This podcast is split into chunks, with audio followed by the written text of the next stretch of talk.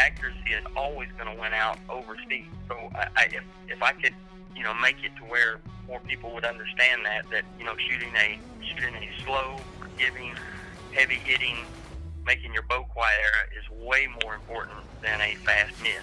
Slow hit is better than a fast miss. I got to get a shirt with that on there. I want to be able to facilitate people to get a good introduction into archery and bow hunting so that they have a pleasant experience and they, they too can relay it to the next person because getting set up with archery is so important. It's like uh, buying a, you know, a, a tailored suit. It has to fit you the right drawing, the right poundage so that you have a pleasant experience and that you're accurate. So I've had some people ask me before how do I come up with the list of guests that I want to have on the Rice Kill Eat podcast? In reality, I have a list that's probably, I don't know, maybe about two or three pages long. And some of the names that are on that list have been on there since the beginning of the show, since it first started.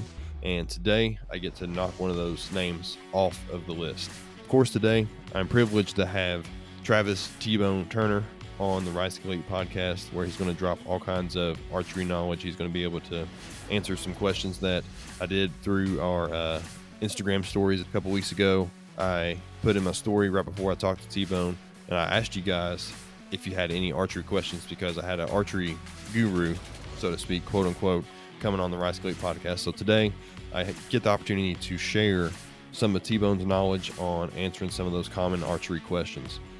So thank you guys for joining me on the Rice Kill Eat podcast today. My name is Tyler Pruitt. I am the host and the founder of the Rice Kill Eat podcast. I appreciate you taking some time to listen to the Rice Kill Eat podcast today. I do have a couple of announcements before we get into my conversation with T Bone. First of all, I want to let you guys know that the Rice Kill Eat podcast is listener supported as of right now. All right, so what that means is that you guys have the opportunity to directly support the Rice Kill Eat podcast and be able to help grow the audio experience for listeners and for my guest. All right, so just to kind of give you a little bit of the the insides, I'm gonna pull back the the curtain a little bit on what I plan to use this support for, and that is to basically increase the visual experience of the Rice Kill Eat podcast. All right, so what I mean by that is that I know a lot of you guys that you probably listen to multiple podcasts. I do too. There's a lot of podcasts out there that I enjoy listening to on the podcast platform on my phone, but I also enjoy watching the interviews on YouTube. So that's exactly what I want to kind of implement with the Rice Kill Eat podcast, where I'll be able to do a video type interview with my guest. And of course, those type of subscriptions they cost a little bit of money. So that's exactly what your support for the Rice Kill Eat podcast will be put towards. So hopefully that'll be something that I'll be able to implement here soon. And if you are interested in supporting the Rice Kill Eat podcast, then head to the link that is down in the show notes. It'll say the Rice Kill Eat podcast is listener supported. Click here to support. All right, so just click on that and see how you can help the Rice Kill Eat podcast today. Now, also, like I mentioned before, I'm active on Instagram. So be sure you follow me on Instagram at the handle at Ricekill Eat. I'm also on Facebook at facebook.com slash RKE Afield. So make sure that you connect with me on those social media accounts. I like to share some additional content in addition to, of course, this Rice Kill Eat podcast show. So make sure that you guys are connecting with me there.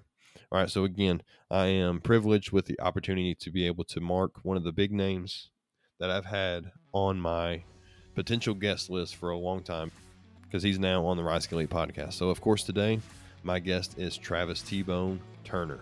So in case you don't know who T Bone is, He's a professional archer who has competed in competitive archery, and he's also an avid bow hunter. He is somebody who has worked with celebrities like Jeff Foxworthy, Bill Jordan, of course, Michael Waddell, David Blanton, all kinds of country music artists, baseball players, professional athletes, and he has set up their bows and instructed them on how to shoot their bows better.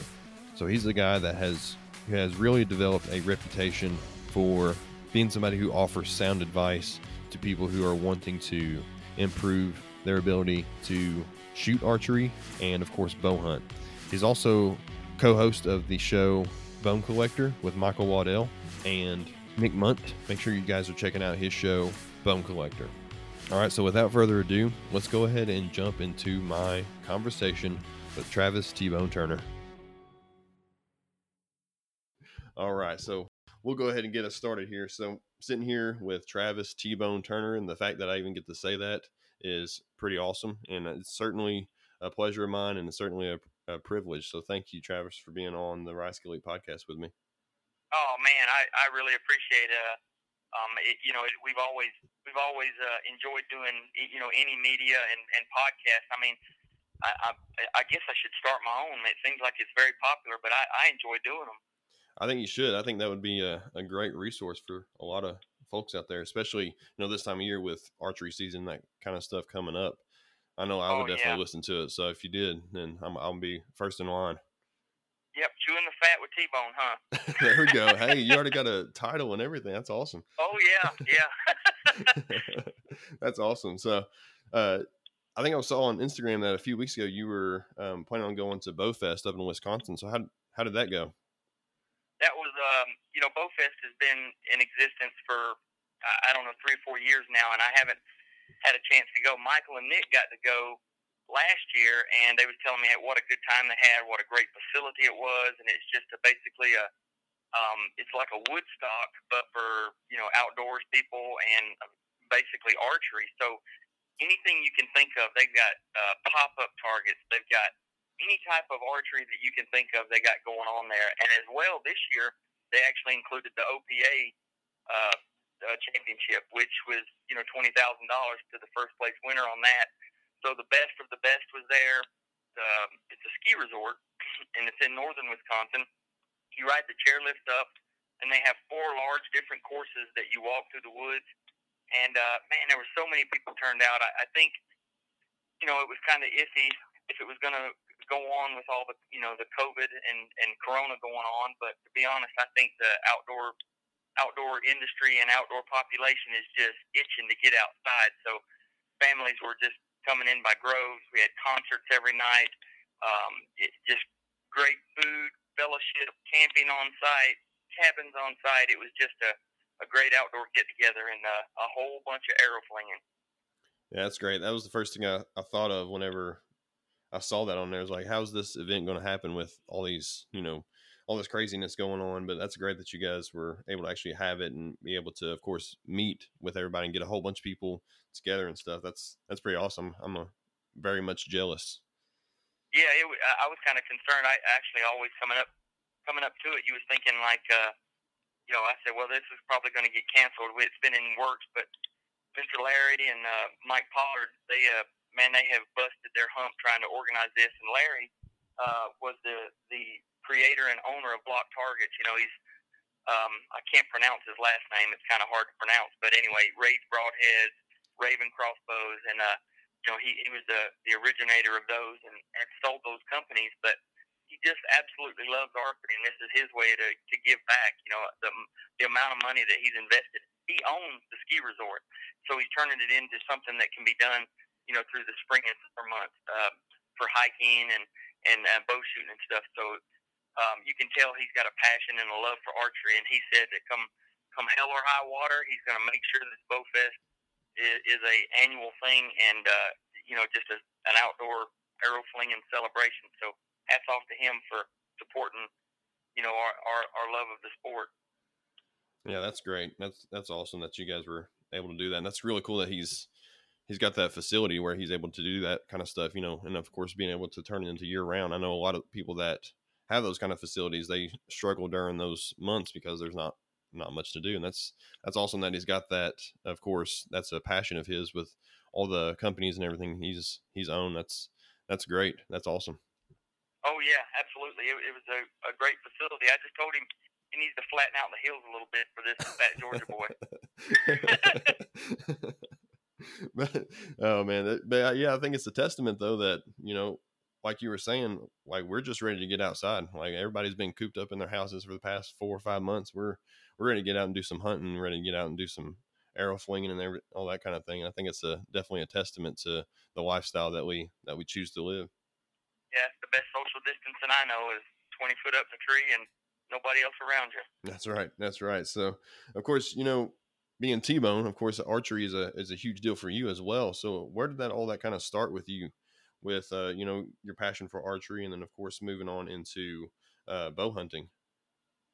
Yeah, um, you know, I guess I guess uh, most folks across the country just kind of um, you know know that that I have been with Realtree for some time, and if you can go way back to like around 2000, I played a character with Jeff Foxworthy, uh, which is where T Bone came from, and then you know became good friends with Nick and Michael, and then we we started Bone Collector in 2007 and 2008. But way, way, way before that, um, I started competing in archery uh, tournaments in 1988 and was fortunate enough to uh, uh, win the World Championships in 1991, the 3D uh, Championships, which was down in uh, Valdosta, Georgia that year.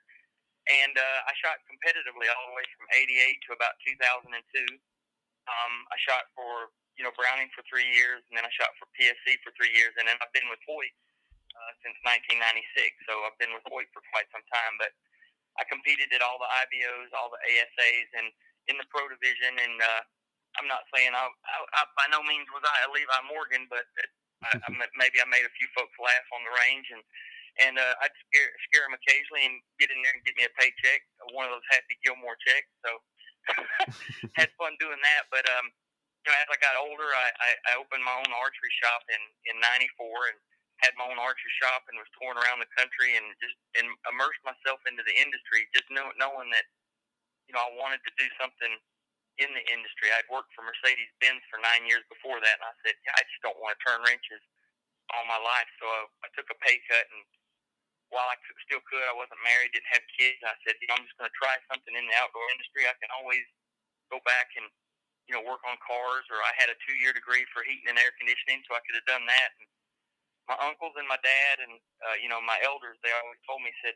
you know pursue your passion and you'll never feel like you worked a day in your life. I just knew that I wanted to do something in the outdoors. And uh, you know that holds true. You know you work something that you love you know I working 80 hours a week working on archery back in the early 90s and I mean I, I was I was ready to work 120 hours. I just loved it. And uh, you know little by little you know you look at it as a journey not a destination. And before you know it you know doors are opening and I'm you know, shooting for companies and Realtree asked me to be a part of, uh, you know, their video stuff, and I was doing all the work for their celebrities and people they were having. Because Realtree is just based 45 minutes down the road, and I was facilitating, you know, all their employees and the people that they would have hunting with them. And then they asked me to play the character of T-Bone with uh, Jeff Foxworthy in 1999 and 2000. And about that same time, I'm starting a family. My wife, my my son uh, you know, he was born in 2005 and kind of graduated from, or, or switched gears, I could, should say, from target archery. Still had my store, and then uh, started doing more stuff with television and bow hunting. And I never thought, you know, I, I come from humble beginnings. I never thought I'd be traveling around the country, you know, getting to hunt you know, with Realtree and stuff. And I, I was just proud that I was getting to flex the arrows of the people that were on TV um, and, and helping tune their bow and maybe in some way helping them be a, a little more proficient archer. So that was my, uh, you know, I, I just thought, well, I've made it as a redneck. You know, I've made it. I, I, I'm, I'm fixing bows that are killing stuff in every state across the country. And then, man, the opportunity with David Blanton, Bill Jordan, and them asking me to be a part of Realtree and travel, I was just like, God, I was in hog heaven. And then then uh, me, Michael, and Nick started Bone Collector in 07, and I sold my store in 2007. Just you know, the good Lord blessed me, and just all the stars aligned, and uh, you know, you know, here we are now. I'm, and you look back and you blink your eyes, and when I started shooting competitive in '88, I'm like, wow, I, this has been a, a, a really enjoyable ride. And I always like to say this when I tell my story uh, me and Michael always have this talk because Michael and Nick both come from humble beginnings too. Just we're so blessed to get to do what we do and, and, and to have this platform and we, we stay humble by that and it's not it's not hard to do, but we always have this plan B conversation. Michael and I do. It's like, ah, you know, man, when we started Bone Collector, we thought, well, man, this might go for two or three years, and then, you know, we'll move on to the next thing. You know, you don't know how it's going to do. You prepare for the worst and hope for the best. And you know, here we are 13 years later and still, you know, still d- doing good and, and able to do this for a living.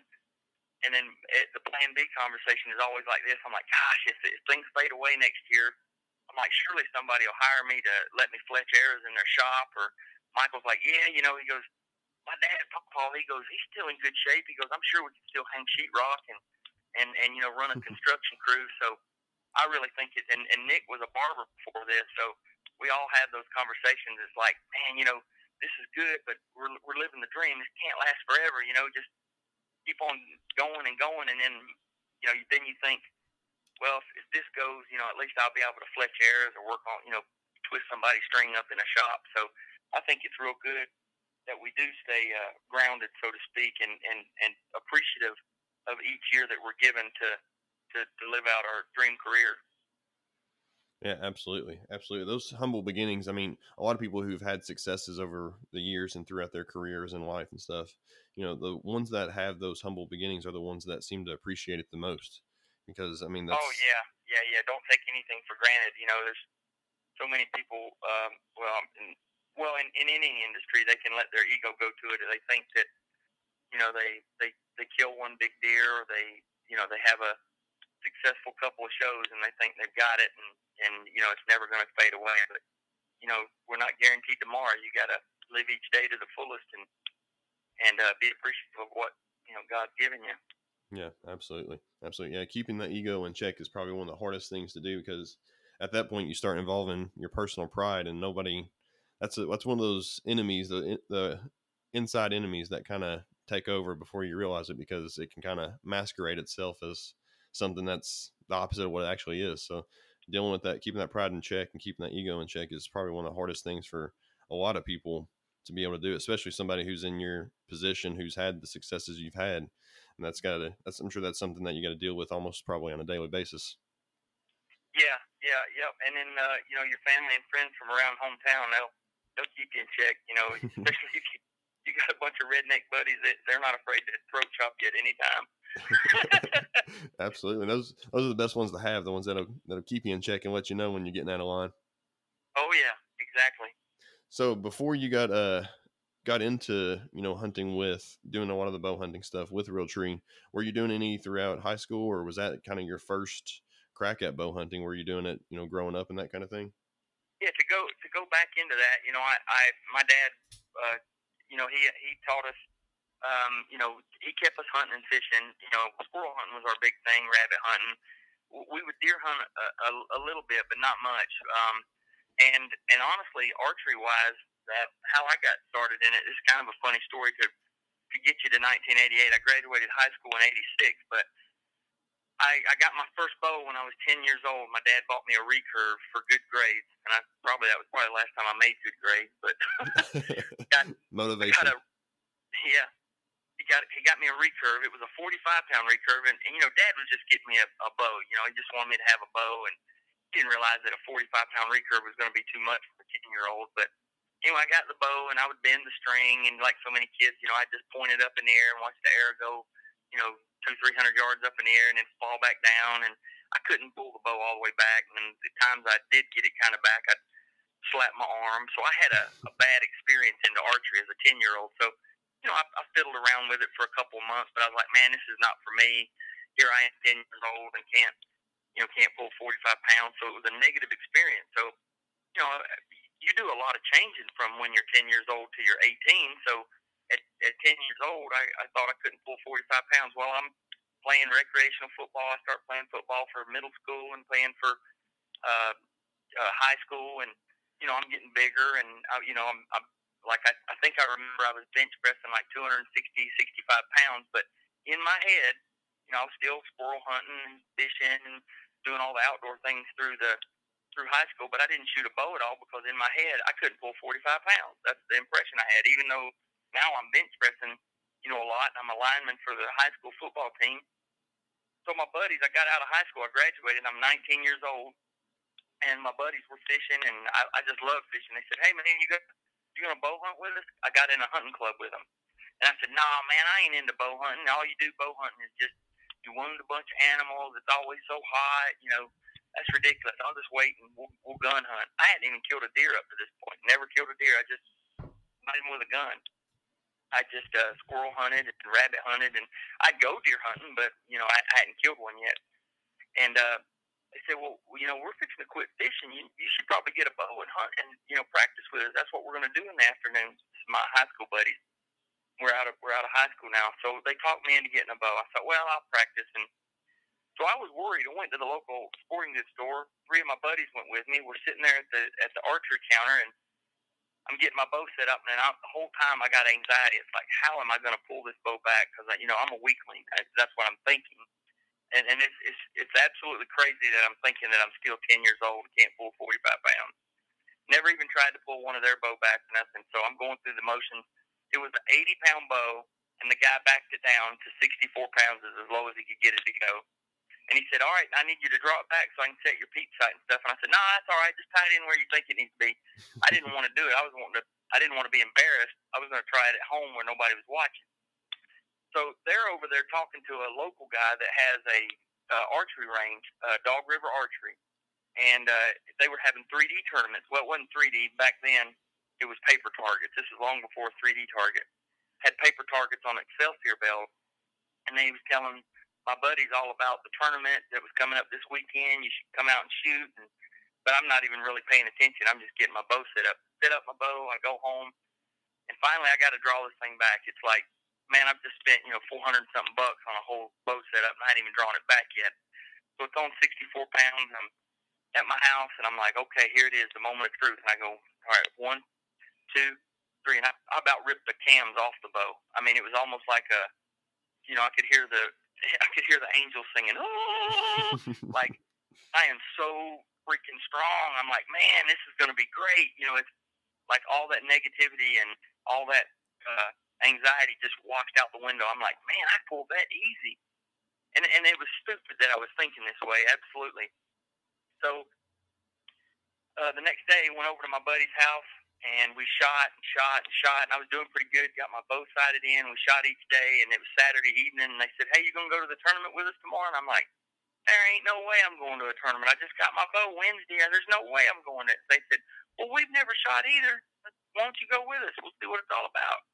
So we went over there. I didn't when I heard archery tournament back in the eighties, late eighties, I'm thinking of a hundred guys on a line in white suits, you know, the pictures that you see in yeah. encyclopedias and stuff of someone shooting way down range. That's what I thought we were going to.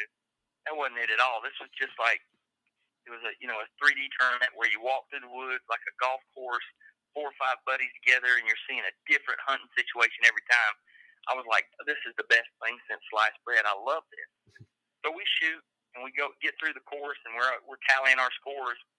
And out of my group, I won. I mean, I've owned a bow for five days and I beat all my buddies. And I was like, oh my gosh, I mean, my day was made. So we turned our scores in, and lo and behold, there was like 30 something people in the begin. We were shooting the beginners division, and I won the whole tournament. Owned a bow for five days, and I'm like, holy man, I guess this is going to be something I'm good at. I never was good at football. I was just a big guy on the line.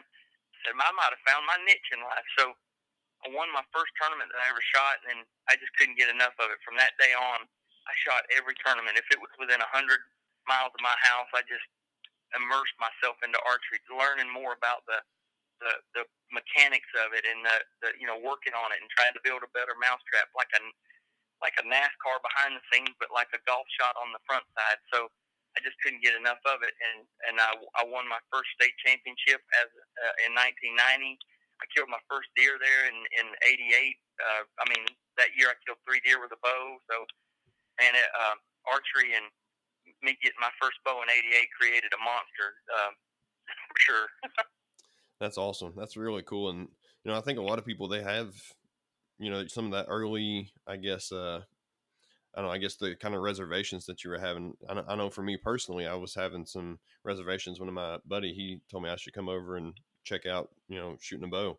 I had some shoulder injuries and neck injuries and stuff with football and I just I was really skeptical that I'd even be able to do it. So we set it on 55 pounds, and I was able to do it, no issues. And then from there, it's just like, all right, we I can do this thing. This is this is yeah. something that I think can be can be done. I can pull it back, and you know, I think a lot of it looking back on is that I was just using that really as an excuse for trying to prevent embarrassing myself. yeah, no, I, I know exactly. And so many people are that way too. They and and that's kind of what got me in involved with Realtree and and to where I am today. Like like um, I told when I got involved with Realtree, like I knew my experience that I I went seven or eight years of not doing a sport that I absolutely love, and I was so mad at myself because I got introduced to it wrong. So I said, my what I want to do to give back to the sport is I want to make sure that I'm not saying I'm archery god. There's a great, there's a bunch of great guys out there that are archery techs, and but in, in my little piece of the world, I want to be able to facilitate people to get a good introduction into archery and bow hunting, so that they have a pleasant experience and they they too can uh, relay it to the next person. Because getting set up with archery is so important. It's like uh, buying a you know a, a tailored suit. It has to fit you the right drawing, the right poundage, so that you have a pleasant experience and that you're accurate. I told the guys at Realtree when they started coming in my store, you know, I talk, had these candid conversations with David Blanton. I'm like, I see so many, and uh, granted, this is back in the late 80s, uh, I mean, uh, late 90s, but you see so many pictures of, uh, you know, photographies of bow hunting, and they'll be drawn back, and their drawing's too long, or there won't be a peep sight in there, and it's like, golly, you know, you know, at least take a professional, you know, it's a good photo, good picture, but make sure it looks authentic, you know, mm-hmm. to, to where the guy knows what he's doing. You know, maybe a kisser button or he's anchored in right, or it looks like it's not just a model pulling back a bow. It's, a, it's like a real bow hunting picture. So I said, you know, David, I know you got a lot of y'all have a lot of celebrities and country singers and uh, you know um, baseball players and or what have you. Anybody that y'all would like, you know, I, I want to offer my services. You know, not to say that I'm again, you know, the archery god. I just want to make sure that they get set up right. And David said, man, that is awesome. So, you know, like I would make sure that people's draw links are right. And I sold my store fast forward to head in 2006. And, you know, I, I don't have a retail store at all since then.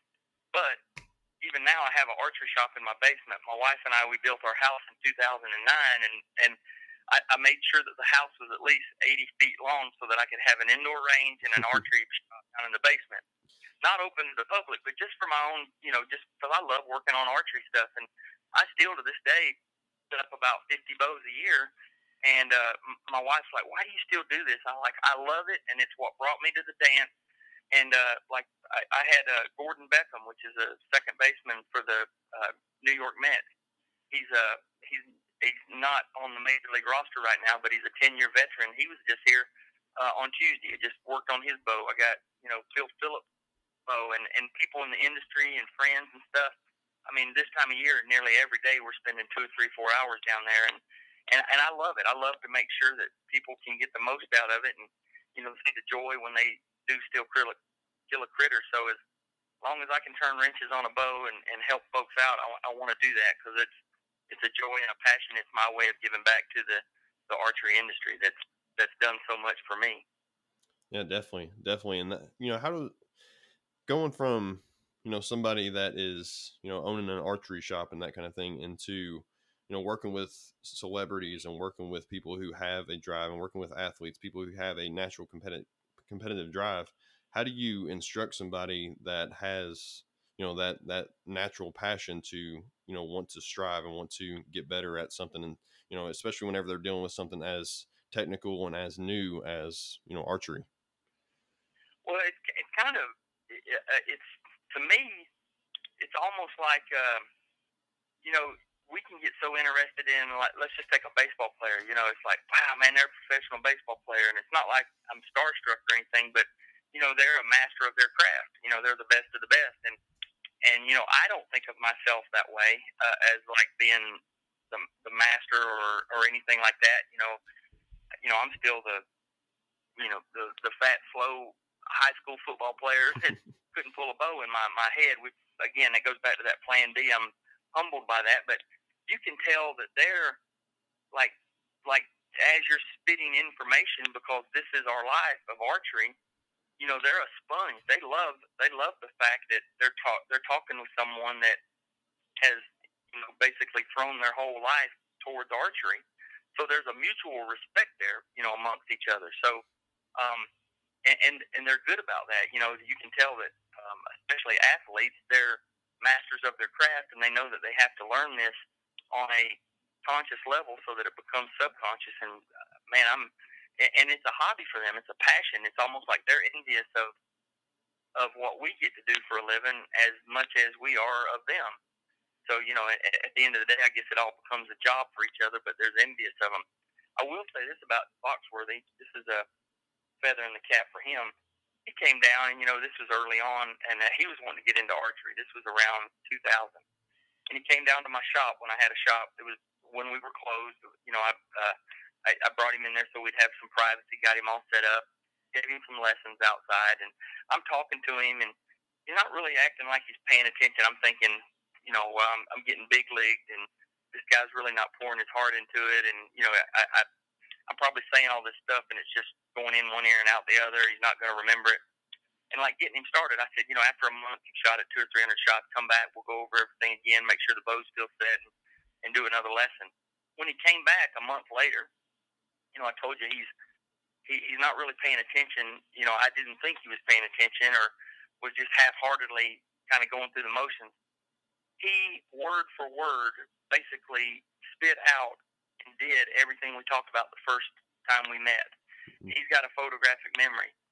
And after after that fact, I worked with him a bunch of times. You know, when we were filming things, and they could tell him a line. They could just say like, you know, hey, I'm gonna go down go downtown get a a bushel of apples and I'll bring them back to the house. And and he could read it one time, hear it one time, and spit it and give the right um, uh, mannerism to it and inflections perfect every time. I mean, I, I've never seen nobody like it. So um, I, I had him all wrong. I thought he was, you know, the big time star, half heartedly learning archery, and man, he he he was sponging everything I was telling him that first day. Yeah, that's great. That's great. That's I guess somebody in his position. I mean, he would have to have a, a brain that kind of works that way in, in order to yeah. have the kind of successes that he's had.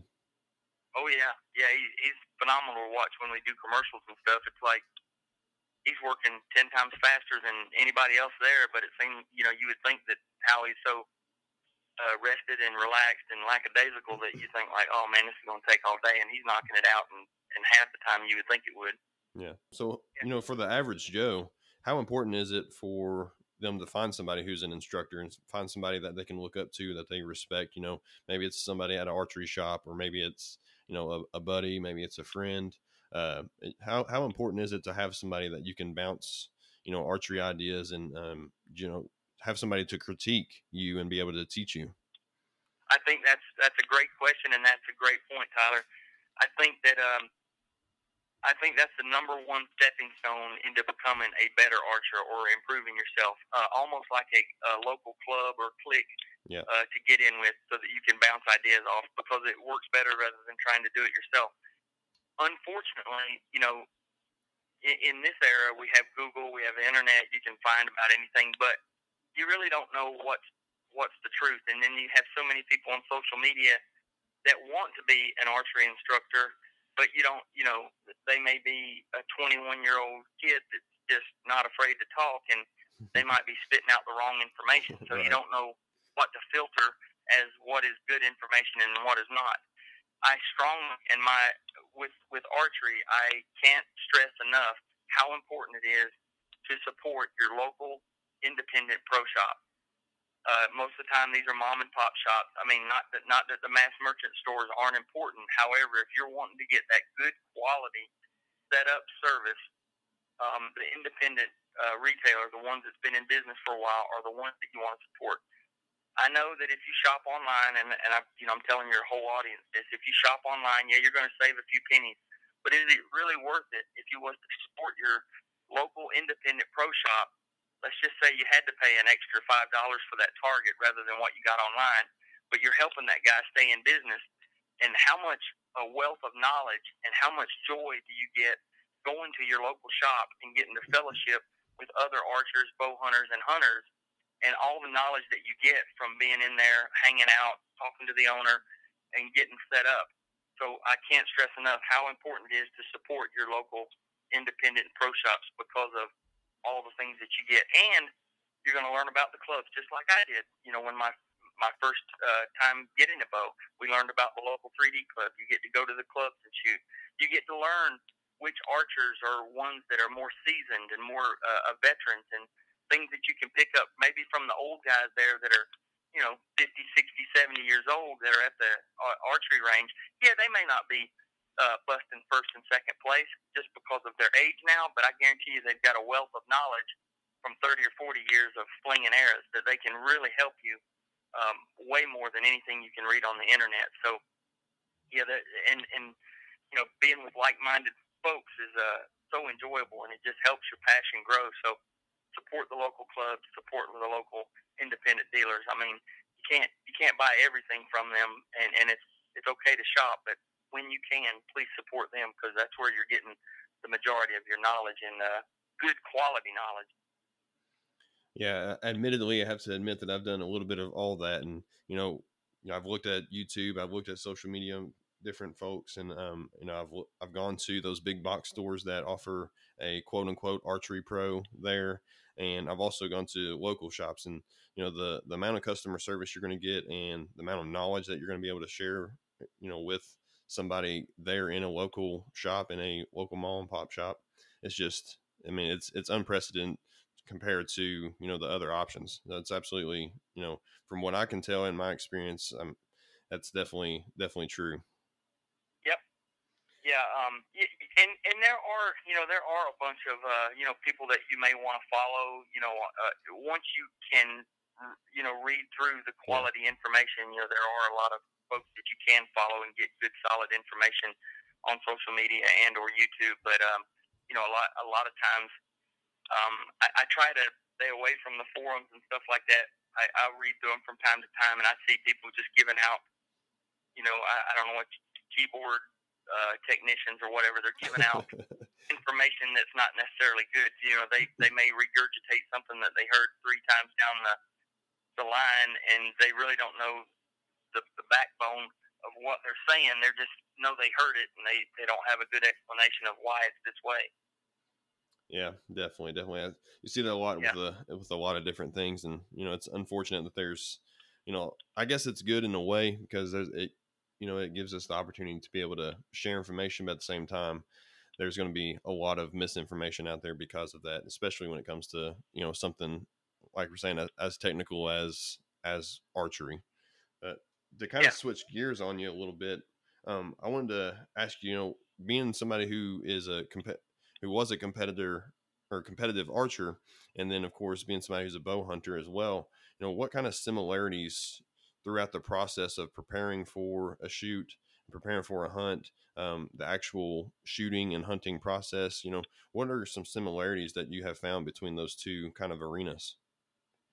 Well, with uh, you know competitive archery, well, with just shooting period, um, you know, I like to compare archery to two different sports, um, and I'm, i might have mentioned this earlier: NASCAR and golf. And mm-hmm. the reason I say that is because with our equipment, you know, you can always change weights of arrows, vane types, uh, arrow rest. You can you can keep tuning just like you would on a NASCAR, trying to get the fastest or the you know the most uh, efficient car that you have. Same way with a bow, you want something that's going to be forgiving but yet penetrate well. You know, there's all kinds of different scenarios. So that that part of it's the NASCAR. Now the golf, um, I love watching golf just because of this. It's the closest sport to archery, competitive archery, and the reason why is you want to suppress your nervous energy. There's it's golf and archery are are two sports that I know of that you want you don't want to call up that adrenaline to get all the mass strength so that you're you know in football, baseball, basketball, something like that. You want to suppress that nervous energy. You just want to use a real calm empty mind. Don't let the nerves get to you. You want to just use enough muscles and uh, to, to get the job done by lifting the bow and holding the bow back. You don't want to, you know, really pour a lot of muscles into it and cause a lot of shakes and torque and stuff. So you want the archery shot to be like a gymnastic routine, basically like how do you tie your shoes? You don't you don't even think about it. You just bend down and you tie your shoes. You just know how to tie a knot. Well, you want the archery shot breaking it down into 20 or 30 parts. I mean, even as much as your stance, your you know arm positions. Uh, the only thing that you can think of at the time of the shot, you know, when you get down to the aiming sequence is, uh, you know, aim. That's it. You can't think of two things at one time. You just want everything else to be on autopilot. So, in competitive archery, you want to become like a machine so that you duplicate the same thing every time. Well, the same thing you want whenever uh, an, uh, a hunting shot comes you want you don't want to have to think about anything. You just want to be on autopilot and you know, basically black out and wake up over a gut pile. That's what you're wanting to do. so, so uh, um, I, I use it as you know, you want to suppress your nervous energy, you know, and, and practice like you were hunting, like like uh, waking up in the morning and before you go out to work, instead of sitting out there in the evening and shooting 60, 70, 80 arrows, which is good, you know, that's good when you can and having fun with your buddies. You wake up in the morning and take your take six arrows, and you sh- you got a three target or what have you in your backyard, and before you walk to your car, you shoot your six arrows. Pour your heart and soul in there, not not you know uh, not quantity shots, but quality shots. Not not practice makes perfect, but perfect practice makes perfect. And pour your heart and soul into it. Like you're not going to get 20 shots when you're in a deer stand. When the buck when the buck comes out or the doe comes out or or what have you, you got a nanosecond that you got to make a decision and pour your heart into it. You know, bring up those uh, those emotions and th- that adrenaline and, and the thoughts and say, this is it. If I don't hit that dot before I walk to my car, I'm not going to be able to stop at McDonald's and get that coffee and put some, you know, make it make it like my my is going to give me a hundred dollars if I hit that dot.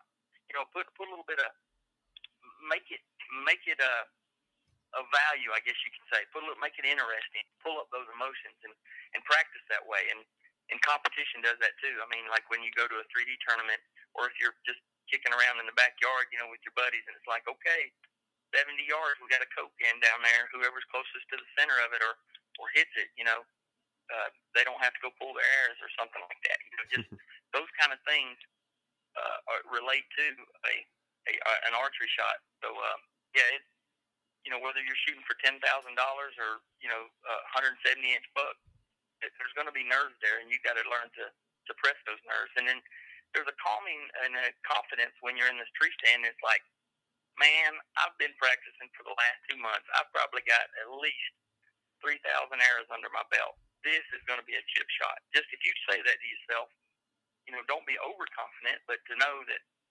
you're going to feel a lot better knowing you've shot 3,000 arrows over the last two months rather than just saying, boy, I should have been practicing. I, me shooting 30 arrows before season is not going to cut it right now. So you, you want you want to to be able to handle those nerves. You know, you're going to feel more confident once you got uh, more shots under your belt. Yeah, I think that that is probably one of the biggest things that a lot of people that are in, you know, first getting into archery and really getting into just about anything, as, we mentioned, also golf and anything that's overly technical, is that dealing with the pressure once the moment actually arrives. And you know, I've seen a lot of people they'll they'll put themselves in scenarios like you were mentioning where uh, you basically got to you got to simulate the pressure that you're going to have, or as getting as close to simulating the pressure that you're going to have. You know, whenever that deer walks out, or if you need to hit hit the dot, you know, from 40 yards or whatever the whatever the uh, scenario may be. But basically, putting that pressure on you, and you know, of course, doing it in a safe way. I've I've seen people that are shooting down hallways in their homes so they don't, you know, put a hole in their drywall or something, that's probably not the best scenario. But, but basically, putting yourself in situations where you're going to, you know, have to have to perform at a high level, and I think that's that's something that you know I've seen with myself, and something I've seen with all kinds of people that you have a different level of confidence whenever that that animal does walk out. Absolutely, because uh, the way that plays out sticks with you for your life, and that and, and honestly, that's why we hunt is for that nanoseconds of you know the, the the buck fever or the deer coming in, and all this is adding to the pride factor, meaning like you hung the stand, you picked the tree, you you were hunting over this persimmon tree, the deer came in like you thought, you didn't, you know, all these things are checklists and man, I practiced for two months. My broadheads are sharp. My arrows are straight. I got the right release.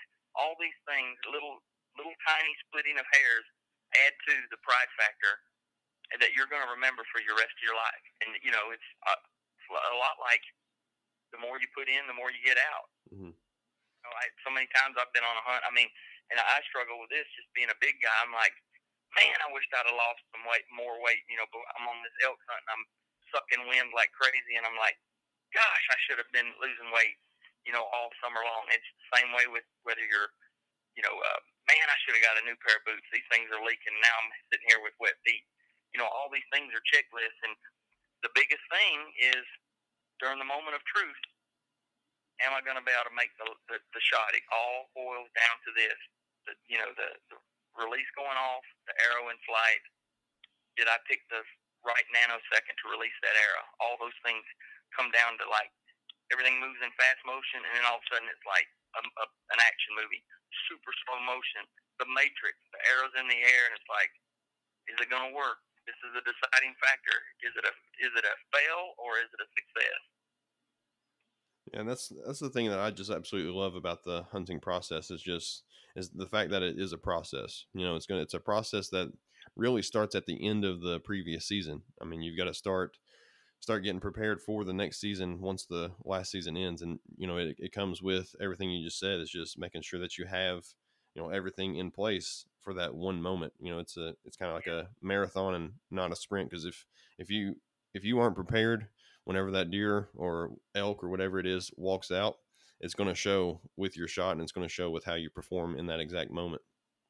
Oh yeah, yeah. I mean, and, and the older I get, it seems like I take it to the nth degree. Like, you know, like uh, planting food plots, cutting limbs. I mean, like I, I've been working since we've been at home for the last three months, preparing property and stuff. And I, gosh, I absolutely love that. Uh, my my wife calls it diesel therapy, but just like trying to manage the land and and then then you know sometimes I have a reality check. I'm like, whoa, wait a minute, I, I'm doing all this for a deer, but it's really more than just a deer. It's more than just. I mean, you're it's it's basically a daytime pride factor, entertainment value. I mean, you're getting more out of it than just you know the cherry on top of it. I got a deer. You're getting you know 365 days worth of pure enjoyment over the whole process, like you said. Yeah, certainly, certainly. So you know, with it being right now the beginning of August, this is this episode is going to of course post in the middle of August. But what are some things that folks can kind of work on? You know, right now with archery seasons coming up, if they haven't already started, then they definitely need to kick it in gear. But you know, what are some things that people can do? You know, right now, I know here in Kentucky, our archery season starts at the beginning of September. Some places it's beginning of October.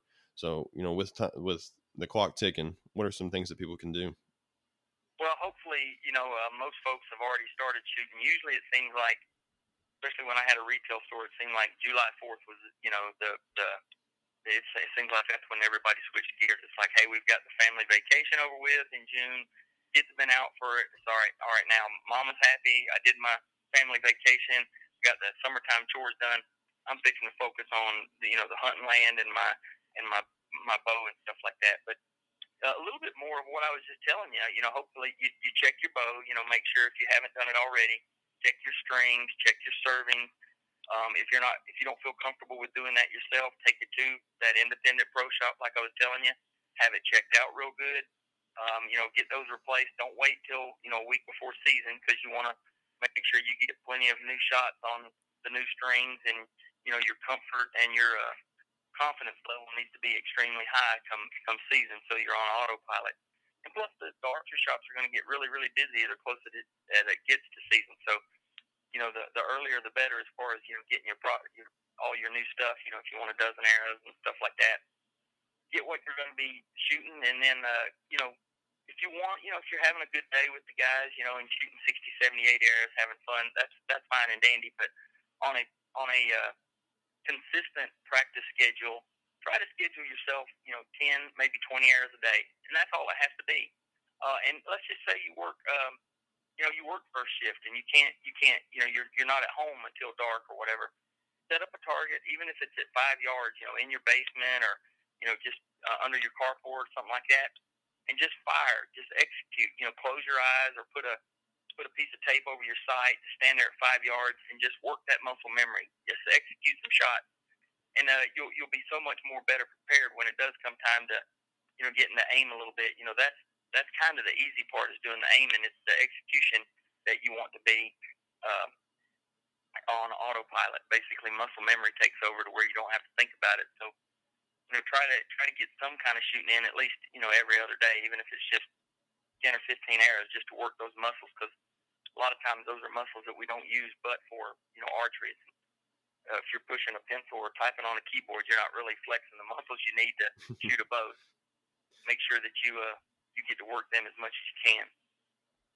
Yeah, definitely. I think it just goes back to exactly what we were talking about before. It's just that you know practicing with intention and making sure that you know we're getting prepared for the hunting season right now. I know I'm I'm excited. I, I live in Kentucky, and our archery season it opens up almost a month from today that we're recording this. So I'm Yeah. really, I'm doing a lot of those same things. I'm you know I'm trying to get out and shoot. I'm not shooting every day like I should be, but I am shooting you know at least a few times a week. and Just trying to get out and getting ready for that. Yeah, um, and you know, um, all my relatives are from Kentucky. I mean, I don't mean to get off on a, but from what I understand, and maybe you could maybe you could help me out on that. I think they have don't they have a two week quarantine still in place? Well, we've got uh right now we have a mask mandate, which I think is actually supposed to expire in here in a few days. But um, you know, we've got some some things going on as far as what our our governor's trying to implement to help. You know, I, I guess with the with the transmission issues and there's you know issues with the crowds and crowd size and that kind of thing. But as far as the the quarantine goes, pretty much if you don't have to get out, then try not to. I think that's kind of how the what they got implemented right now. Yeah, because uh, you know I usually open up in Kentucky, and all my relatives are from there, and I was wanting to open up in Kentucky this year, but from what I understand, they had a two week quarantine. I, I got to check into that. Me and Michael was just talking yesterday, and uh, it, you know if I'm able to come up there, uh, you know without a quarantine, I, I would I would love to come and open up in uh, open you know Mhm. be up there opening day because probably one of the best states. Which I don't mean to drive people to Kentucky for you, but it's one of the best states to, to get a velvet buck, you know, east of the Mississippi. Yeah. But yeah, over the summer we did have a um I, I guess they called it like a travel ban or something. Basically, if you weren't if you weren't from the state, you could only come in if it was work related. But I think at this point, I think that's pretty well gone as far from my understanding as far as what we got going on right now. I think the biggest thing right now is just the the crowd sizes, which of course if you're hunting, that's not an issue. And then um, Yeah. they have the public mask mandate, which again I think that's supposed to expire here in the here in the next few days. Is is my understanding of it as well. Good, good. Yeah.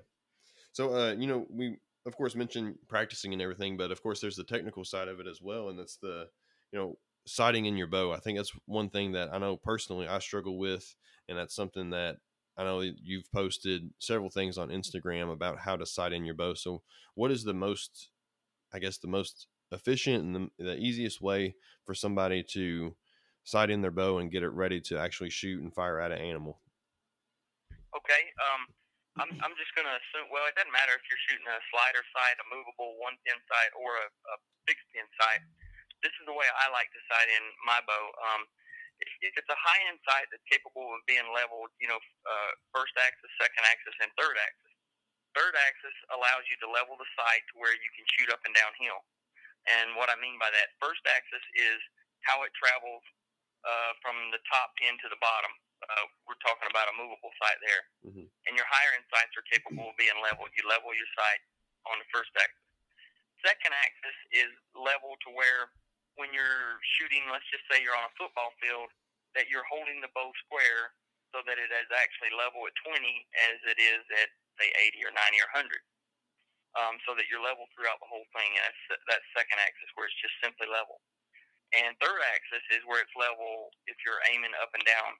Because you can have your bow level second axis, and let's just say you're in a tree stand and you go to point down at a 45 degree angle, the bubble will show that will show you it's in the middle, but it actually forced you to camp the top limb to the left or the right, and it will cause you to shoot out left or right based on which, uh, you know, if your top limb is leaned to the left, it's going to shoot to the left. If it's leaned to the right, it's going to shoot to the right. So it's real important, especially for those out west shooting up hills and down hills at really long distances. It's not that crucial, you know, for a 30 yard or undershot out of a tree stand. It's not that crucial. However, you know, let's go back to splitting hairs. You know, everything that you can do, you know, if you can tighten your group on everything a half inch, you know, before you know it, you went from a six inch group to a three inch group. That's more forgiving and therefore that's more accurate. So once you've got your sight all level, you know, your sight's level 360 degrees on your bow, and your independent retailer, uh, your pro shop should have a level, you know, a, a sight leveler. Or if you don't, you can take a torpedo level and hold it to your bow or a door frame and make sure that your sight is level to your bow, so that when you're holding your bow level the sight shows that you're level. So, assuming your sight is level now, this is what I like to do. Um, take your target and you take a, a, another torpedo level, and instead of aiming at dots, which you can aim at dots, but this is the way I like to do it.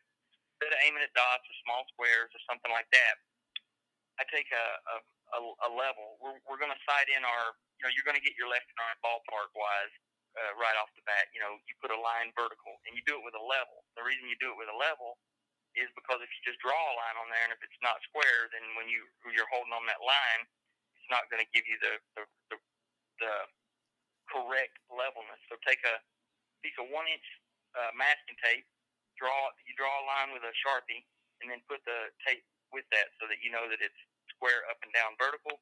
And then you're going to do you another line left and right. And they don't have to make an X, so it's not like I'm telling you to aim in the, where those two cross. So first off, your first shot, just shoot, you know, at 10 yards. Make sure that you're kind of close to that line that's running vertical so that you're left and right, you will hit the target. And then on the, the horizontal line, that's where we're going to sight our yardage in so that you have good yardage marks. And everybody starts at 20. And, uh, and this is, this is important in my eyes is you start at 20. Everybody has always started 20, but I like to start at 30 or 40. Now, I don't mean that like just go out there and, you know, you know, pray to God that you, you hit the target because, you know, I know that I know that you know your first shot at 40 and you haven't ever shot your bow yet is going to be kind of scary. It's like, oh man, I hope I don't miss this target. Stand at 10 or 20 and get get your you know place your top pin in the top third of your aperture so that you've got plenty of room for your other pins to fall into place below it. So once you get that top pin set, not not not set by you know set it without even shooting it, and then what you do is take and gang adjust. The gang adjust is what you you can move all of your pins at one time on the side. So when you loosen up one screw, you're you're moving the whole aperture, and you're basically adjusting all the sights at one time. So when we set our 20 yard pin, or just to get the aperture centered where we want it, we're going to do it by gang adjustment. So you automatically set your 20 yard pin, lock it down, and then gang adjust by aiming at that line. And when you're aiming at this line that I'm talking about, the horizontal line, all you're worried about is staying up and down. You don't have to worry about uh, floating left and right. It doesn't really matter. So there you're, therefore, you're taking some of your ner- nervous jumps out of it, and you can just float on that line. So when you float on the line, just shoot at 20 yards and make sure that you're close, a little bit close to the line. You don't have to be on it because we're going to come back to that. Now we know that the bow, we're going to hit the target. We're not going to miss. We don't have a fear of it. We can make a good shot at 30 or 40 yards. Now back up to 30 or 40 yards and move that second pin into place. And you, you, we'll just say 30 yards. Then you, then you shoot at 30 yards, and then you move that pin to where it's on the line. And what the line tells you is, if you shoot six arrows, you're going to know right off the bat, if you're honest with yourself, you're going to see that, say, four of those are above it, and then two of them are in it. Well, that would tell me the majority rules that, hey, I'm hitting a little high, so I need to bump that sight uh, up a little bit to get me in the line. You want it to where the majority of them are in that horizontal line. And once you get that, lock that 30 yard pin down. Now, the reason I tell you to shoot the 30 yard pin or the 40 yard pin first is, and calling it home base is because bows today are so fast. Most of the time, if you're shooting like 265 feet per second on up to 330 feet per second, most people cannot shoot the difference between say 15 yards and 26, 7, 8 yards. Your 20 yard pin will cover all that up. So if you sight your first pin in at 20, it may be 15. You can't shoot the difference in it, or it may be 28. But no matter how fast the bow is, it's it's dropped a little bit, and you have more variance at 30 and 40 yards so that you can really fine tune because it will definitely show up if you're a yard or two off. It'll show up too high or too low where you can hardcore set that. And then when you walk back to do the walk back up to do the 20 yard, you can fine tune it and get it exactly on 20 yards. That I hope that makes sense. It's yeah, kind of hard to, yeah. Hard to explain on the phone, but right. that way, you know, you're you're getting uh, your, your, your most important yardage is 20. If we just had one pin set at 20 and you never shot a deer past 30, you could shoot one pin and be okay. But the ones that we need to be set exactly right are your 30 and your 40 and your 50 because those are, you know, a higher percentage of a shot. You're going to magnify the falls in your form and you may miss. So we want those set correctly. So that's why I always call home base 30 and 40. And then once you get your gap set, and, and I stress this too, don't try to do it all in one day because fatigue will set in and mm-hmm. you won't be make as quality a shot. You know, get two pins set today, come out there fresh, shoot your five shots, get loosened up, and then start setting the rest of them. Take take a couple of days to get your 20, 30, 40, 50, 60 set. Then uh-huh. once you have your gap set, you'll never have to touch that gap again. You can gang adjust on the sides unless you change the arrow weight or the speed of the bow, then you'll have to fine tune everything. Yeah, that's really helpful because, you know, I've seen so many people, myself included, who have they've tried to use the dot on the target to sight in their bow. But like you were saying, as you're starting to shoot more, if you're especially if you're trying to do it all in one day, your your pin's going to be floating around all oh, a, lot more because you're going to be getting tired. Your your shot's not going to be as clean just because, of course, you're getting tired. And yeah. you know the the idea of having the line, I saw that on there, and I thought, man, that's that's brilliant because that's something I never thought of before. And you know the idea of having the level line is perfect because it, it can show you if you're shooting high, if you need to adjust your pin because you're shooting high or if you're shooting low. And I thought that was just a, a brilliant way of, of doing it. I guess that's why why you're in the position you're in. yeah, um, it, it, and and when you're shooting at a dot, you're trying to hold the bow steady 360 degrees. So, like if you float to one o'clock, you jerk it back down. So you're you're you're not just worried about up and down. You're worried about 360 degrees. Now, once I get the bow sighted in with those lines, what I like to do, and this is this is silly, but this is something. This is what I like to do. Rather than drawing a, you know, like let's just say a 50% piece black dot on there, is I like to cut a one inch square out of the cardboard. I like I like shooting at cardboard. Like I have a big four foot target and I put a piece of cardboard on it. And the reason I like the cardboard is the cardboard holds the arrow. So many of us have bag targets. But when you shoot a bag target, your arrow goes in and then it droops down, and then you're concerned about hitting the side of the arrow or you know you look down mm-hmm. there. I'm I'm all about instant gratification so that my so that I'm gaining confidence. The whole reason you practice is to gain confidence. So if I've got cardboard in the target, my my arrow goes through the cardboard into the target and it and it goes in perfectly straight.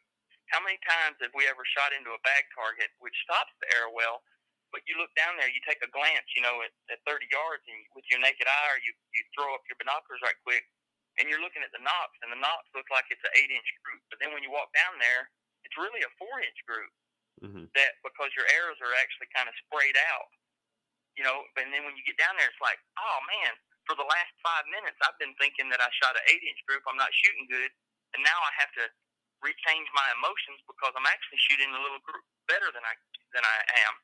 With that cardboard, it gives you instant uh, gratification or instant feedback as to how you're actually hitting, so you don't go through that wide range of emotions of I'm doing good, I'm doing bad, I, I'm not doing that good. Oh yeah, I am doing good. You know, does that make sense? Yeah. Oh yeah, definitely does. And do you put it?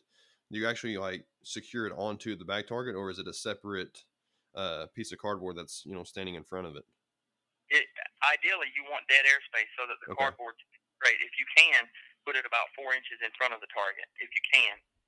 Um, a lot of times I'll build a frame, so I just staple it to the, the wood frame, mm-hmm. and then it's out in front of it. So when the arrow goes in, it's perfectly straight. So a tight group looks like a tight group. You get instant feedback. Now, this is another thing that I do is to increase that speed of great feedback, positive feedback, is I cut that one inch square. Okay, so if I hit that one inch square, like as I'm cutting a shot loose, shooting good back tension, you're not following the arrow. You don't know when the shot's going off. You execute a shot, it's a surprise. So basically, you you don't you can't see the arrow going there. You know, I don't have time to react. I have to look and see the nock in the target but I can get quicker feedback if I'm shooting at a a, a hole in the target. Like if I hear it go pop, then I know I hit the cardboard. But if I hear it go, I know I hit the. I mean, it's instant gratification. It's like yeah. if I hear it go, I, I mean, I hit the I hit the square, and it's just like yes, instantly. So it's a great feeling. It's it's like instantly I know I hit that square. I don't have to look. I can do it all by here. I just go, boom, I hit that hole. But if I hear pop, I know I was around it. You know, and I can still see I got a tight group. But if I hear, uh, you know, if I shoot six shots and four of them hit the black hole, instantly, without even walking down there, without even picking up my binoculars, I know, holy crap, I just nailed it. I nailed it. I nailed it. And and I, that seems trivial, I know, but that's the thought process I have, and that helps me as far as gaining confidence and having great practice sessions. The more black holes I hit, the better I feel. You know, and and there is no defining line. It's like, well, that ain't a bad group. It's like, no, either you're in that hole or you're out of that hole. There's no in between. Right. Yeah. That that immediate feedback it it does you know it does play a huge role in you know, like you were saying your emotions and everything too because I mean you can see that in in really just about anything that anybody practices at especially you know archery and that kind of thing is having that immediate feedback it it's it's seems to be you know certainly I think that's why people they they use the binoculars to look down range immediately so they can see exactly what it is and see how they need to adjust and you know by adding that cardboard it seems to to make it easier on you Oh yeah, yeah, and, and it, it makes the arrows go in straight too, because there's nothing worse than having a. I mean, there's so many reasons, but you have a droopy arrow, and then you shoot that second arrow, and then you cut that arrow in half, and uh, all of a sudden you you uh, just lost ten dollars, and you can't supersize your Happy Meal. right, definitely. So I wanted to touch on one more thing with you. It was uh, uh, choosing arrows. So how how can what kind of resources do you uh, recommend for people that are trying to you know figure out which arrow they need to have for let's say whitetail or if they need to have a different arrow for elk what kind of resources do you do you suggest because i mean the charts are all over the place as far as you know recommending grain and all that kind of thing so what do you suggest as far as choosing the right arrow for the animal you're hunting um i i'm a it, it, well, there's a lot of different scenarios, meaning whether you're a, a, a woman, a, a child, or uh, depending on what poundage and how efficient your bow is. Um, I'm a big proponent of, and I've I've preached this for years, long before it was even uh, you know a, a topic was uh, FOC. I'm real big on heavy arrows. I'm not going to say like extremely Cape Buffalo heavy arrows, but for North American big game, uh, you know, I, I, I like a heavy arrow and I like um, heavy FOC. FOC is front of center percentage of balance. Um, a good analogy of how FOC helps is let's just say I had a mop handle, a, a five foot long mop handle, and I took and I slung it. You know, it's going to go end over end and end over end because it's it's equally weighted from front to back. All right. Then I take that same mop handle and I put a two pound ball on one end, and I sling it with the same energy and the same force. We we know just from physics that that mop handle will not make a rotation because it'll be flying through the air like Thor's hammer. Mm-hmm. Where that um, it, it's I'm not going to use the right terminology because I'm I'm not a, a physicist, but my redneck redneck analogy is it's almost being pulled through the air because the the mass weight that's on there once that uh, weight is set in motion the light mop handle follows the heavy weight that's on the end of the mop handle same way goes with an arrow so you can have too heavy because if you have too much weight on the front you break down the spine and the, the responsiveness of the arrow. So if you are playing with, if you're looking at charts, by all means look at the charts of whatever manufacturer arrow that you're using. Then you want to err on the stiff side. So many people get caught up in speed and they say, well, I'm right on the line of shooting a 340 spined arrow and a 400. Well, I'm just going to go with the 400 because it's lighter. Well, a too weak of an arrow is is a big problem. Whereas, in my opinion, and and I, I haven't had anybody give me a great explanation on this, but if you're shooting a release and a shoot through style rest, you know, a drop away rest or a whisker biscuit or you know, 95% of all the rest that we shoot as a release archer, in my opinion, you can't shoot too stiff of an arrow because the stiffness of the arrow actually absorbs the energy of the bow. You know, so once you're achieving the correct stiffness, I don't think that you can shoot too stiff of an arrow. So I always err toward the too stiff of an arrow, especially if you're going to be playing with heavier inserts to increase your FOC. Because the more weight you put on the front, it breaks down the spine of the arrow, and it makes a you know, if it normally you've got a 20 grain insert on there, and then all of a sudden you put a 100 grain insert on there, coupled with your field point, that mass weight, whenever you load it up with the energy from the bow, makes the arrow bend, and it'll turn a 340 spined arrow uh, normally would would make it weaker because you have mass weight on the front. So always err towards too stiff of an arrow, and there you therefore you won't make a uh, a tuning uh, decision that'll that you'll regret by shooting too weak of a spine. Um, that that's number one, whether you're going for FOC or not, always err towards the too stiff. And if you are going to play the FOC game, I would always upgrade to if it says shoot a 340 uh, and you're going to FOC uh, increase the insert weight, then I would go one step above and probably shoot a 300 uh, spined arrow. Um, FOC increases the mass weight, but it, but not only does it increase the mass weight, but it puts it at the front of the arrow to where it's forgiving in the wind. FOC helps you in the wind. It helps you as far as forgiveness, you know, the, the jitters that we have and the mm-hmm. torque that we may have. It makes your flaws not as uh, magnified. Um, it puts more mass weight in the arrow. And, and just like if you built a 500 grain arrow with 8% FOC and a 500 grain arrow with 18% FOC, they weigh the same, so you think that they're going to penetrate the same the higher FOC is going to penetrate better because the mass weight is going to get through the animal quicker and it's going to pull the remainder of the arrow through the through there. So it, it helps as far as tuning, forgiveness, and definitely wind and in penetration. So, you know, if we're checking off the pros and cons, there's very few cons in shooting it.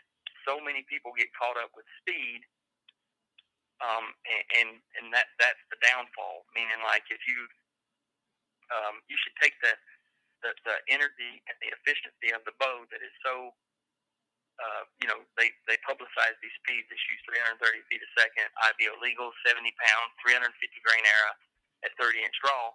We should take the innovations and the efficiency of these new bows and put them towards a real forgiving and a quiet arrow. Like the heavier it is, the quieter the bow, the more forgiving it's going to be the, the quieter it's going to shoot, the quieter it is in flight, it penetrates more. There's just so many pros to that. So many people get caught up in speed. They're thinking like, I need to be shooting 330 for a second so this deer won't jump the string.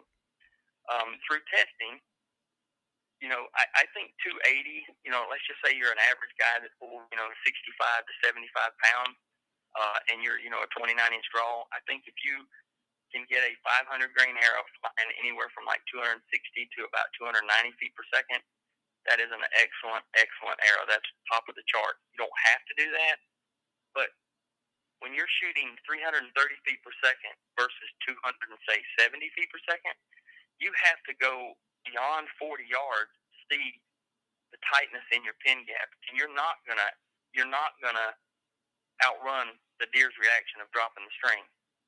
So the speed is not going to help you, and it's actually making your bow noisier and less forgiving. So therefore, your groups open up, which accuracy is always going to win out over speed.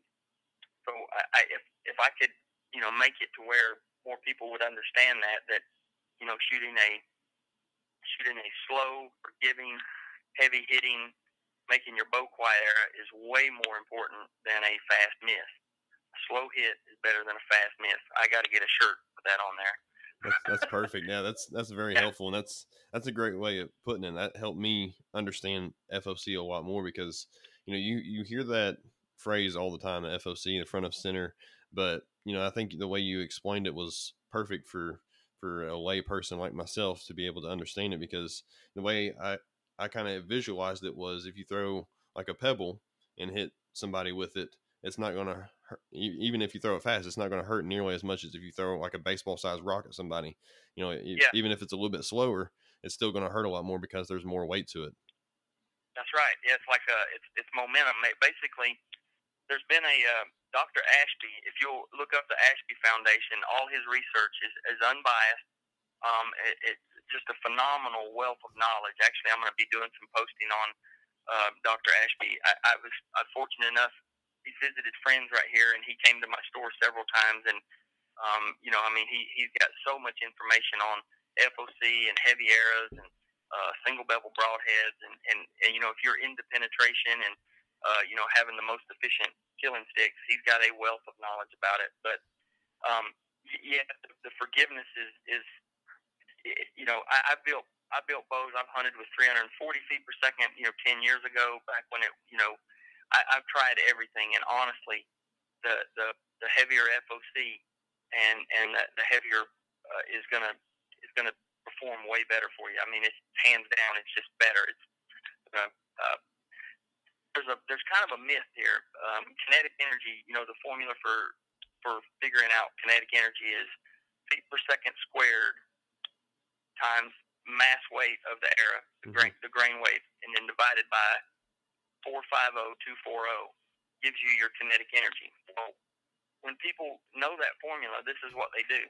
They go in and they they weigh a. I'm just give you an example. They take a 300 grain arrow, and they do the formula, and you know naturally it's going to be faster. So the the kinetic energy, let's just say it pops up at 69.2 uh, is the is the kinetic energy. Well, you'll do the, the heavy arrow, like say the 500 grain arrow, going quite a bit slower, and you do the FOC, and it's nearly about the same. So you're thinking, you know, it might be like one one uh, pound more kinetic energy. So then you think that, you know, this is what 99% of the people do. They say, well, man, if I'm only gaining one, I want that speed. Mm-hmm. Well, here's the thing. This is, and listen closely on this. Kinetic energy is only measured at the height of the animal. Meaning, yes, that arrow has that kinetic energy, and kinetic energy is used more for ballistics with guns than it is with, with arrows and archery because archery is killed by massive hemorrhaging, not by shock. Yeah. Mass weight gives you momentum and therefore penetration.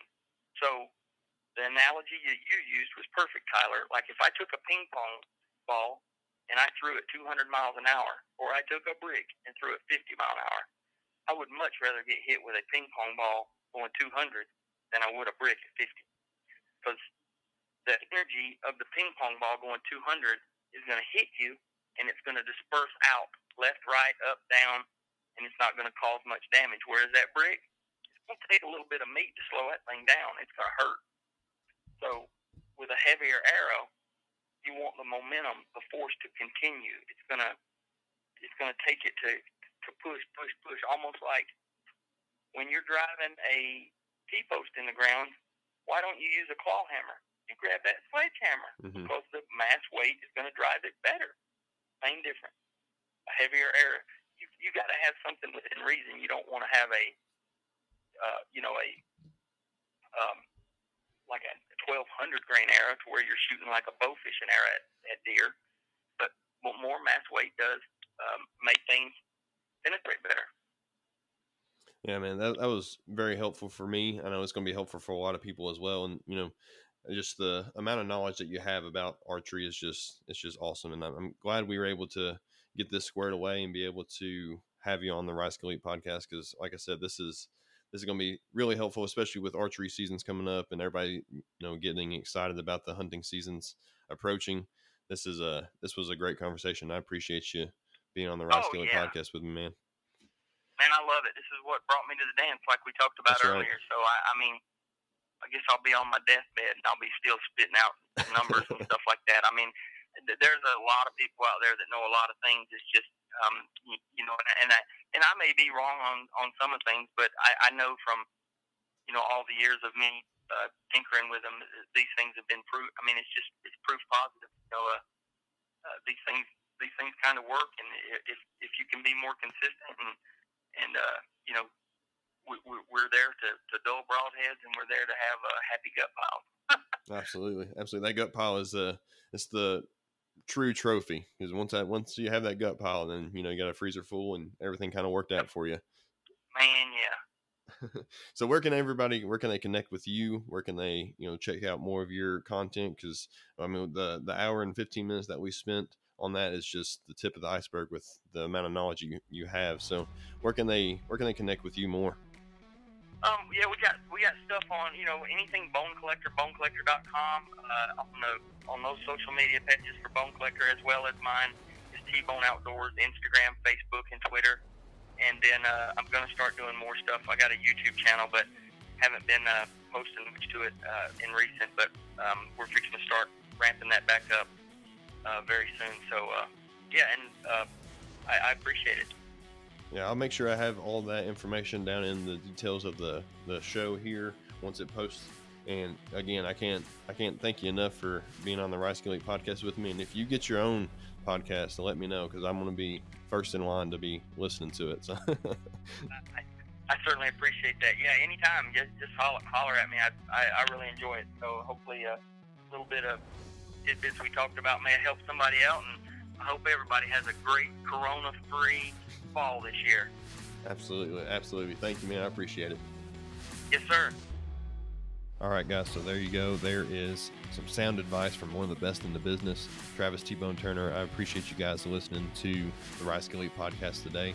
Make sure you guys connect with T Bone if you're not already on his social media platforms and also on his website, tboneoutdoors.com. If you guys got any value from today's episode, be sure to leave a rating and review on the podcast platform that you're listening on those ratings and reviews they go a long way in being able to help organically grow the Rice Kill Eat podcast to be able to reach more and more people. The Rice Kill Eat podcast is listener supported, so if you guys would like to support the Rice Kill Eat podcast and help us grow the audio experience, then find out how you can support the Rice Kill Eat podcast today. That information can also be found in the show notes. Be sure to subscribe to the Rice Kill Eat podcast. That way, you guys don't miss out on any of the future episodes. Thank you guys, and I'll see you guys next week.